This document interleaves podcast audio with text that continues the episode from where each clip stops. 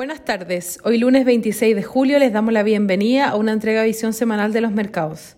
Los mercados globales muestran rendimientos dispares, con los mercados desarrollados cerrados con un avance de 1,6% impulsados principalmente por Estados Unidos, 2,0% en el S&P y 2,8% en el Nasdaq, mientras que los mercados emergentes cerraron con caídas, 2,1% destacando Asia emergente con 2,3% y la TAM con 1,7%.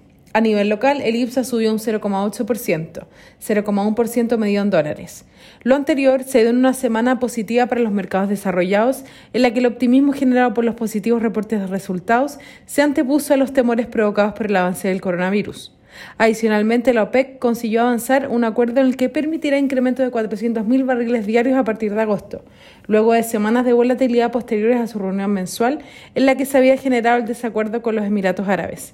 Por su parte, se realizó la reunión del Banco Central Europeo, en la que se revisaron sus perspectivas sobre un eventual alza en las tasas, afirmando que se mantendrán los estímulos en sus niveles ultra expansivos hasta que exista una evidencia concreta que la inflación alcanzaría su nuevo objetivo de 2% sostenidamente.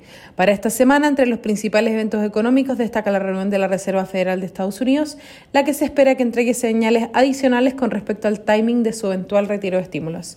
Muchas gracias por escucharnos el día de hoy. Lo esperamos el lunes en una próxima edición.